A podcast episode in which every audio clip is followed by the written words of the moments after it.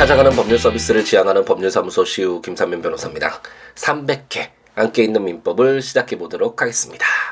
여기에서 이때 빵빠방 하면서 빵빠레를 또 혼자 울려야 되는데 아, 또 이렇게 아, 기념비적인 아, 그런 시간에 예, 목감기가 걸려버렸네요. 몸살이 좀 나서 이번 주말에 좀 추웠잖아요. 근데 예, 토요일에 그 등기와 관련된 이렇게 교육을 하는 게 있어서 그 교육을 받으러 이게 좀 에, 교육도 받고 일요일도 좀 에, 바쁘게 에, 이렇게 좀 추운 날씨인데도 불구하고 얇은 옷만 입고 바쁘게 움직이다 보니까 또 오랜만에 아 이렇게 좀 감기 몸살이 왔네요. 그래서 아 이번 주는 아, 좀 쉴까 또 이런 유혹에 또 한번 빠져 있다가 음, 그래도 아, 능구한다라는 오랫동안 지속한다라는 아, 이런 말씀 계속 드리면서 그렇게 우리 열심히 살아보도록 해요. 이렇게 얘기했으면서 저는 제 마음대로 이렇게 빠지고 그러면 안 되잖아요. 음, 그래서 아, 2018년 4월 9일 아침 시간에 조금 목이 감, 잠긴 상태에서 어, 여러분들을 에, 찾아뵙게 됐는데 양해를 부탁드리겠습니다.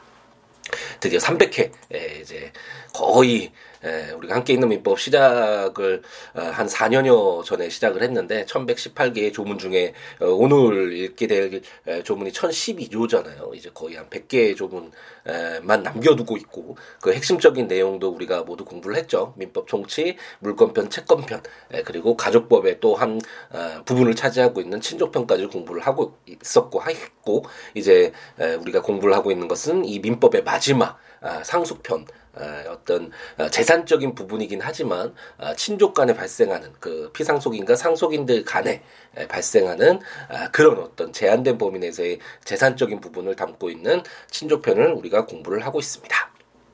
그래서 지금까지는 이제 누가 상속인이 되느냐 그리고 상속인이 갖는 상속분은 그럼 어떻게 되느냐 뭐 이런 내용들을 공부를 했었죠. 근데 에, 생각해 보면 상속 재산이 아, 이렇게 딱 금전으로 되어 있으면 뭐 나눠줄 수 있겠지만 천만 원인데 에, 아들 두 명이었다 뭐 그러면 이렇게 오백만 원씩 나눠주면 간단하겠지만 뭐 부동산인 경우도 있고 어쨌든 아, 그 쉽게 이렇게 나눌 수 없는 경우가 있잖아요. 그래서 그런 어떤 물건에 대한 권리가 아, 공유일 경우에 우리가 물건편에서 공부를 했죠. 그 공유자는 각각이 자신의 지분을 처분을 할 수도 있고 그 지분에 따라서 그 공유물을 분할을 해달라는 뭐 협의가 된다면 좋지만 협의가 되지 않으면 법원에 그 분할을 청구할 수 있다라는 내용을 우리가 물권편에서 공부를 했습니다.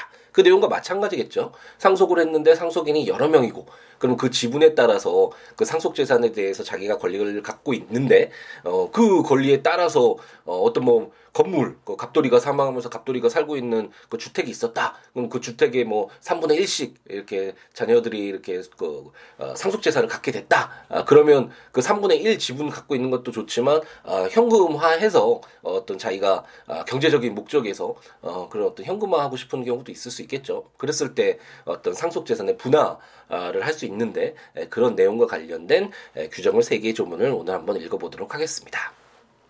제1012조는 유언에 의한, 의한 분할 방법의 지정, 분할 금지, 피상속인은 유언으로 상속 재산의 분할 방법을 정하거나 이를 정할 것을 제3자에게 위탁할 수 있고 상속 개시의 날로부터 5년을 초과하지 아니하는 기간 내에 그 분할을 금지할 수 있다라고 규정을 해서 원칙적으로는 그 공유자들이 그, 그 공유물을 자기의 어떤 분할을 해서 어, 자기가 아, 취하고 싶은 어, 그런 어떤 뭐 현금화 아까 말씀드렸던 것처럼 그렇게 현금화하는 아, 그런 어떤 자유가 인정되는데 상속의 경우에는 약간 다르죠.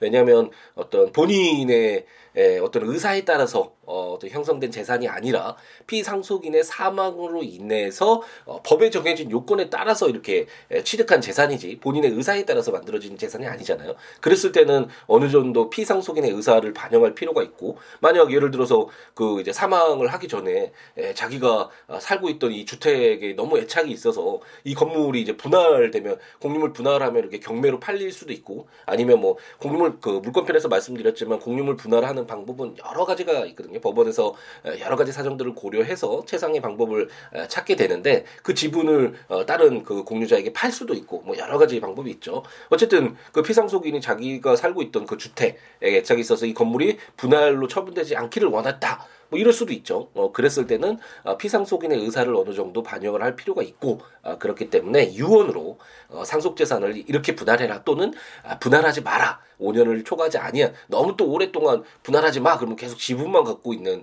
게 되잖아요. 그러니까 5년을 초과하지 아니하는 범위 내에서 분할을 금지할 수 있도록 어떤 피상속인의 의사를 반영토록 하고 있습니다.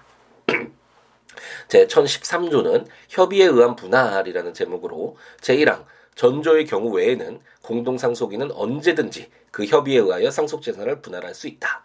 제2항 제269조의 규정은 전항의 상속재산의 분할에 준용한다라고 규정을 해서 아까 말씀드렸던 것처럼 그리고 우리가 물권편에서 공부했던 것처럼 공유자들은 언제든지 에, 그 분할할 수 있겠죠. 어, 서로 협의를 통해서 어, 이 상속재산을 분할하자 뭐 할 수 있을 테니까 그 공유 어, 물건도 마찬가지고 이 상속재산도 공유의 관계가 있으니까 이렇게 상속재산을 분할할 수 있고 만약 협의가 되지 아니하거나 어, 그리고 뭐 여러 가지 이그 공유물 분할을 하는 이유 자체는 예를 들어서 이렇게 토지가 어, 있었다. 2분의 1 지분이 있다. 근데 어, 이 2분의 1 지분에서 이 토지가 어떤 부분은 뭐 도로와 인접하고 있다든지 뭐 가치가 굉장히 높고 어떤 이쪽 부분은 이렇게 맹지이고 뭐 이런 경우가 있을 수 있잖아요. 그랬을 때 좀 더 유리한 어떤 부분을 차지하기 위해서 이렇게 공유물 분할을 하는 경우도 있고 아니면 자기가 그 인접 부동산을 가지고 있는데 그 인접 부동산과 연결되어 있는 그 부분만을 이렇게 또 취하고 싶은 그런 경우도 있을 수 있잖아요. 여러 가지 이런 어, 사유들로 인해서 이렇게 공유물 분할을 하게 되는데 상속재산의 경우에도 이제 상속재산 분할 협의를 하게 되고 이 부동산 같은 경우에 분할 협의서 같은 것도 넣어야지만 이렇게 그 등기가 되거든요. 상속 재산으로 어떤 어머니한테 그냥 그 부 상속받은 어, 그 주택을 그냥 어머니 명의로만 하자. 그래서 아들 딸들 이렇게 다 합의를 봐서 어, 이렇게 등기를 할 때 그 어머니 명의로 어, 상속 등기를 할때 그 상속재산 분할 협의서라는 그 상속인들이 아, 이렇게 상속재산을 나누기를 어, 합의했습니다라는 것들을 확인할 수 있는 아, 서류를 내도록 어, 이렇게 규정을 하고 있습니다. 근데 이런 협의가 안 되면 이제 법원에 청구를 해서 어, 이제 여러 가지 법원이 사유를 고려해서 뭐 이게 경매를 할 수도 있어. 경매를 해서 판 금액을 이렇게 나눌 수도 있고 여러 가지 방법에 따라서 그 상속 재산을 공유 재산을 나누도록 하겠죠. 제 1014조는 분할 후에 피인지자 등의 청구권이라는 제목으로 상속 개시 후의 인지 또는 재판의 확정에 의하여 공동상속인이 된 자가 상속 재산의 분할을 청구할 경우에 다른 공동 상속인이 이미 분할, 기타 처분을 한 때에는 그 상속분에 상당한 가액의 지급을 청구할 권리가 있다라고 해서 어, 우리가 인지 공부를 했었죠. 그 어, 갑돌이 예를 들어서 갑돌이 얼순이가 이제 혼인 관계를 맺지 않았는데 혼인 관계에서 아이가 출생하면 그건 당연히 그 혼인 중에 자로 되잖아요. 출생자로.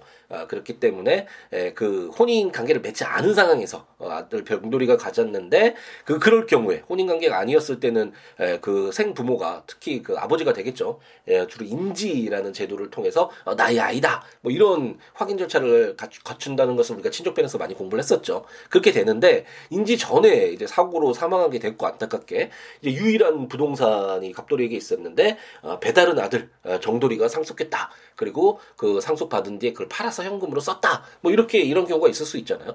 근데 시간이 이제 흐른 뒤에 에, 이제 병돌이가 아, 나의 부모님을 정확히 알고 싶다. 아, 나의 특히 아버지가 갑돌이라는 점을 확인하고 싶다라고 해서 이제 인지 청구의 소를 제기할 수 있는데 검사 만약 부모님이 다 그 어떤 상대가 될 사람이 없을 때는 검사를 상대로도 아, 이런 소를 제기할 수 있다라는 것을 우리가 공부했죠. 그래서 인지 청구를 해서 인지가 됐다. 그럼 인지가 소급표가 있잖아요. 그래서 갑돌이의 사망 당시에 상속 개시 당시부터 이제 병돌이가 상속인이 되겠죠. 인지로 인해서 처음 출생할 때 그 갑돌이의 자녀가 되니까 어, 이 공동 상속인이 될 텐데 이때 그 유일한 부동산의 2분의 1 지분이어야 되는데 이미 어뭐 정돌이가 어, 그것을 처분을 했고 그래서 남아있지 않죠. 그럼 이랬을 때 어떻게 할 것이냐? 아, 병돌이가 아쉽지만 이미 처분했으니까 어, 더 이상 뭐 상속재산에 갖지 못하도록 할 것이냐? 뭐 이런 여러 가지 에, 문제가 발생할 수 있잖아요. 그랬을 때 다른 공동상속인이 이미 분할 기타 처분을 한 때에는 그 상속분에 상당한 가액의 지급을 청구할 권리가 있다라고 해서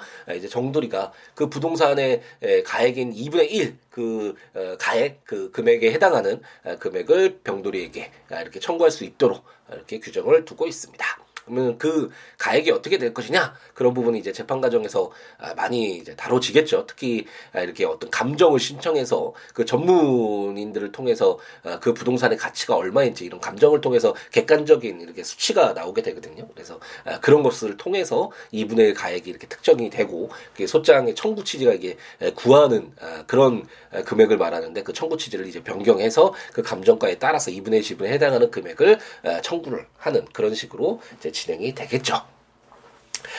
네, 그 좀 300개 빵빠레 이렇게 혼자 또 이렇게 즐거워하면서 혼자 축하하면서 멋지게 좀 진행을 하려 그랬는데 아 이게 또 감기가 걸려서 감기 몸살이 걸려서 목소리도 좀 잠기고 아, 중간 중간 좀 끊는 끊어지는 아, 그런 부분도 있었네요.